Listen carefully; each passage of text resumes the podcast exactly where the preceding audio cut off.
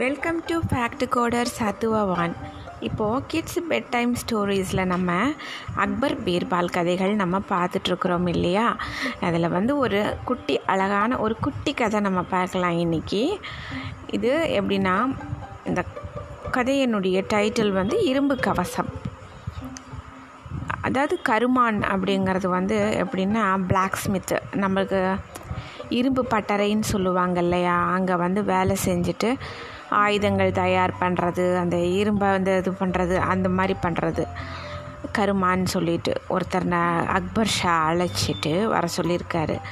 வந்த உடனே ஒரு நல்ல கனமான ஒரு வலிமையான ஒரு இரும்பு கவசம் ஒன்று தயாரித்து கொடு அப்படின்னாரா அக்பர் ஷா. கொல்லணும் சரின்னு சொல்லி ரொம்ப கண்ணும் கருத்துமாக ரொம்ப கடுமையாக உழைச்சி ஒரு நல்ல கவசத்தை தயாரிச்சுட்டு வந்துட்டான். அதை பார்த்துட்டு அக்பர் ஷா என்ன பண்ணிட்டாரு? அதை ஒரு மர பொம்மைக்கு போட்டுட்டு அதை பாலால் போட்டு தாக்கு தாக்குன்னு தாக்கிடுறாரு. கவசத்தோடு இருந்த அந்த பொம்மையே ரெண்டாக போ பழந்துருச்சு அதை பார்த்துட்டு அக்பர் வந்து கேட்டிருக்கார் கொல்லனை பார்த்துட்டு. நீ தயாரித்த இந்த கவசம் பார்க்குறதுக்கு நல்லா இருக்குது. ஆனால் வலிமையாக இல்லை. அதனால நீ இதை விட வலிமையாக நல்ல கவசத்தை தயாரித்து கொண்டுட்டு வா. நான் பரிசோதித்து பார்ப்பேன். இதே மாதிரி அது உடஞ்சிச்சின்னா உனக்கு மரண தண்டனை தான் கிடைக்கும் அப்படின்னு சொல்லி அனுப்பிச்சி விட்றாரு திட்டிட்டு.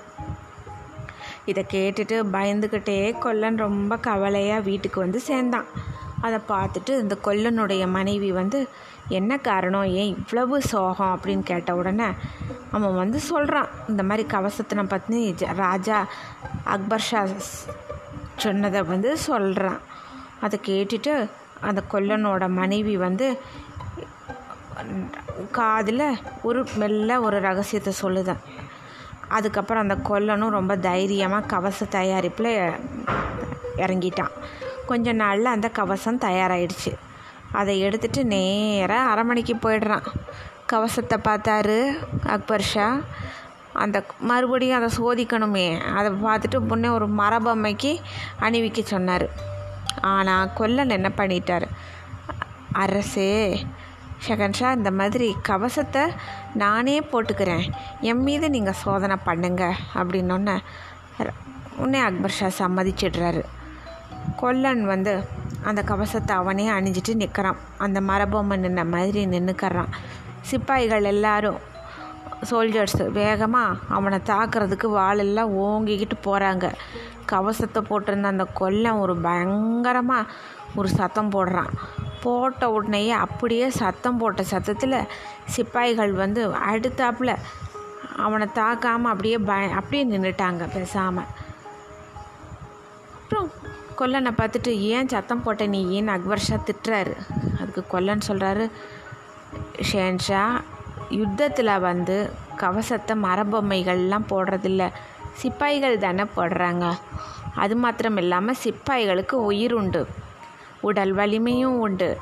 அதே போல் ஒரு எதிரி வந்து தன்னை தாக்கு வரும்போது கவசத்து மேலே வெட்டுப்படாமல் இருக்கிறதுக்கு எதிரியோட வாழ்வீச்சுக்காக தன்னோட வாளையும் அவங்க வச்சு தடுக்க செய்வாங்க தாக்கவும் செய்வாங்க இல்லையா? என்னால் வந்து அந்த மாதிரி பண்ண முடியல அதனால் நான் சத்தம் போட்டேன் நான் அப்படின்னு சொல்கிறான் நான் அரபமை இல்லை ஒரு அங்கே வீரர்கள் எப்படி இருக்காங்களோ அந்த மாதிரி தானே நான் சத்தம் போட்டேன் அப்படின்னோடனே கொல்லன்னு சொல்கிறது ரொம்ப சரியாக பட்டுச்சு அக்பர் ஷாவுக்கு. இதை உனக்கு சொல்லி கொடுத்தது யார்? இவ்வளவு புத்திசாலித்தனமாக நீ சொல்லியிருக்கியே செஞ்சுருக்கிறியே அப்படின்னோடனே கொல்லன் ரொம்ப சிரிப்பாக சிரிச்சிட்டு புன்னகையோட நீங்கள் வந்து உத்தரவு கொடுத்துட்டீங்க கவசம் தயாரிச்சுட்டு கொண்டு வரணுன்ட்டு அந்த கவசம் உடஞ்சிச்சின்னா தண்டனை கடுமையாக இருக்கும்னு சொன்னீங்க. பயந்துட்டு நான் வந்து என் மனைவிகிட்ட போய் நான் சொன்னேன். அதுக்கும் என் மனைவி சொல்லிட்டா மதியுக மந்திரி பீர்பால் கிட்ட போய் சொல்ல வேண்டியதானே அவர் இருக்கும்போது என்ன கவலை? அவர் கண்டிப்பாக உன்னை காப்பாற்றிக்கிறதுக்கு ஏதாவது ஒரு வழிவகை சொல்லுவார் அப்படின்னு சொன்னான் என் மனைவி. நானும் இங்கே பீர்பால் கிட்ட தான் போனேன். என்னை காப்பாற்றுங்கன்னு வேண்டினேன். அவர் சொல்லி கொடுத்த யோசனை தான் இதெல்லாம். அதனால தான் இப்போ நான் ஷேன்ஷாவோட தண்டனையிலேருந்து நான் தப்பிச்சு உயிர் பழைச்சேன் அப்படின்னு சொல்லிட்டு அக்பர் ஷாவையும் பீர்பாலையும் வணங்கினா அந்த கொல்லன். இந்த மாதிரி பீர்பால் வந்து ரொம்ப புத்திசாலித்தனமாக நிறையா காரியங்களை செய்வார் இவர். உடனே என்ன ஆகுது ரொம்ப சந்தோஷப்படுறார் அக்பர் ஷா. பரவாயில்லையே இவ்வளவு ஒரு புத்திசாலித்தனமாக சொல்லி நீ இது பண்ணிட்டியே அப்படின்ட்டு. இன்னும் ஒரு குட்டி கதை நம்ம பார்க்கலாம். இதே மாதிரி அக்பர் ஷா ஒரு நாள் என்ன செஞ்சிட்ருக்காரு? பீர்பால் கிட்ட வழக்கமாக பேசிகிட்டு இருக்கும்போது ஒன்று கேட்குறாரு ஆனால் பீர்பால் கிட்ட ஒரு ஹேபிட்டு மனசுக்குள்ளே ஒன்று வச்சுட்டு வெளியில் பேசுகிற பழக்கம் இல்லை பீர்பால் கிட்ட. மனசில் என்ன பட்டுச்சோ அதோ வெ வெளிப்படையாக சொல்லுவார் மகேஷ் தாஸுங்கிற பீர்பால்.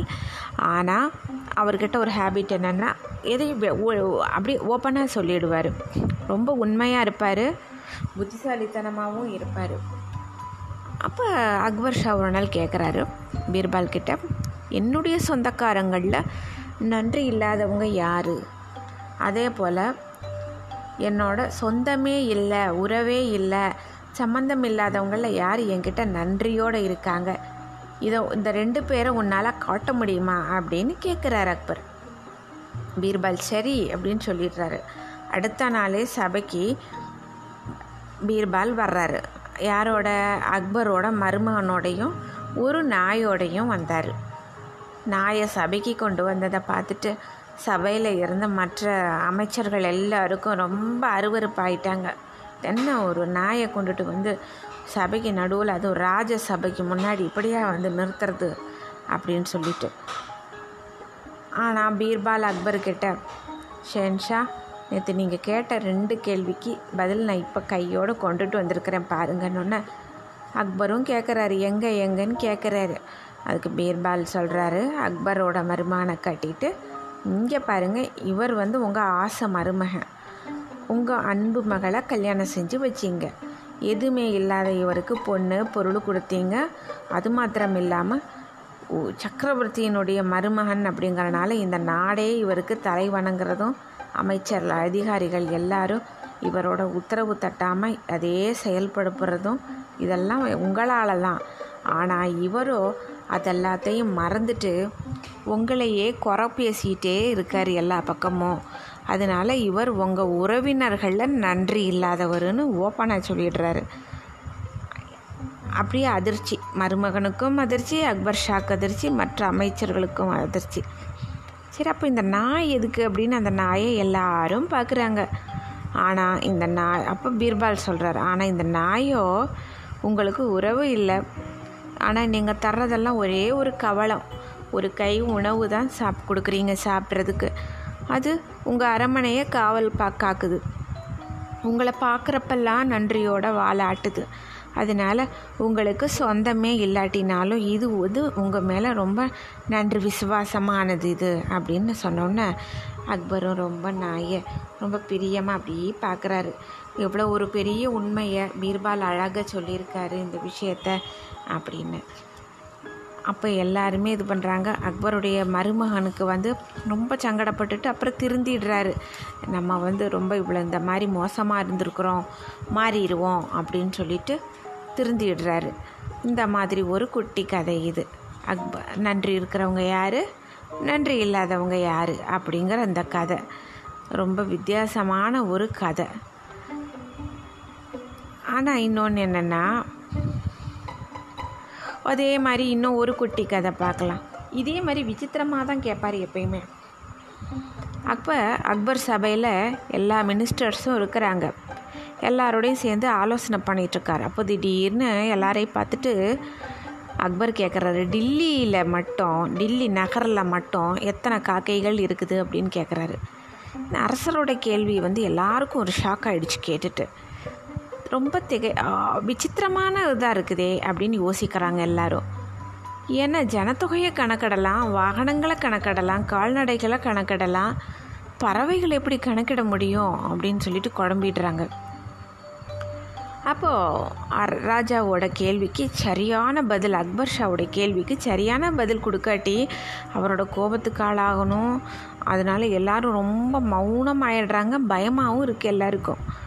சபையில் இருக்கிற எல்லாரோட மௌனத்தையும் பார்க்கறதுக்கு அக்பர் ஷாவுக்கு ரொம்ப ஆச்சரியமாக இருந்துச்சு.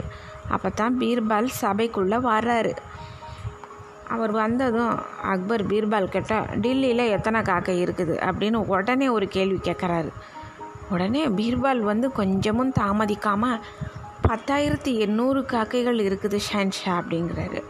உடனே அக்பர் கேட்குறாரு எப்படி தெரியும் உனக்கு? நீ என்ன கணக்கெடுத்தீரா? அப்படின்னு கேட்குறாரு மீர்பால் சொல்கிறாரு ஆமாம் போன வருஷம் கணக்கெடுக்கும் போது பத்தாயிரத்தி எண்ணூறு தான் இருந்துச்சு. இதுக்கு என்ன ஆதாரம்? அப்படின்னு கேட்டால் வேணும்னா நீங்கள் என் வார்த்தையை நம்புங்க. நீங்களே எண்ணி பார்த்துக்குங்க அப்படிங்கிறாரு பீர்பால் அக்பரும் சரி நான் அப்படியே கணக்கு கொடுக்க செய்வோம். நீ சொன்னது மாதிரி பத்தாயிரத்தி எண்ணூறு இல்லைன்னா உனக்கு தண்டனை தர்றது அது மாத்திரம் இல்லாமல் அதுக்கான செலவழித்த தொகையையும் நீ கட்டணும் அப்படின்றாரு. பீர்பால் சக்கரவர்த்தி விதிக்கிற தண்டனையை ஏற்றுக்கிறேன் நான். அவர் சொல்கிற நிபந்தனையும் ஏற்றுக்கிறேன் ஆனால் ஒரு விஷயம் எண்ணிக்கை கொஞ்சம் கூடுறது குறையிறது இயல்பு தான் ஏன்னா ஒரு ஆண்டுக்குள்ளே எத்தனையோ காக்கா பிறந்திருக்கலாம். அதே போல் எத்தனையோ காக்கா இறந்துருக்கலாம். அது மாத்திரம் இல்லாமல் நிறையா காக்கா டெல்லிக்கு புதுசாக கூட வந்து குடியிருக்கலாம். சில காக்கா வெளியூருக்கு போய் உறவினர் வீட்டுக்கு போயிருக்கலாம். இந்த மாதிரி காரணங்களில் மனசில் வச்சுக்கிட்டு எண்ணிக்கையை கூடுதல் குறைதலை இயல்பாக வச்சுக்கிறணும் அப்படின்ன உடனே அக்பர் ஷாவுக்கு சிரிப்பு அவையோர்லக்கும் சிரிப்பாயிருது. இது ரொம்ப விசித்திரமாக சொல்லியிருக்காரு கேள்வி. அதுக்கு பதில் விசித்திரமாக பீர்பால் சொல்லிட்டாருன்னு எல்லாருக்கும் சந்தோஷம்.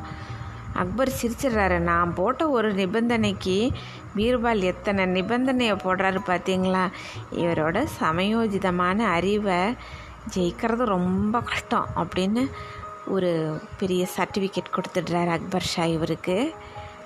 அது இந்த மாதிரி ரொம்ப அழகான கதைகள் நிறையா இருக்குது அக்பர் பீர்பால் கதைகளில். நீ இன்றைக்கி மூணு குட்டி குட்டி கதை நம்ம பார்த்தோம்.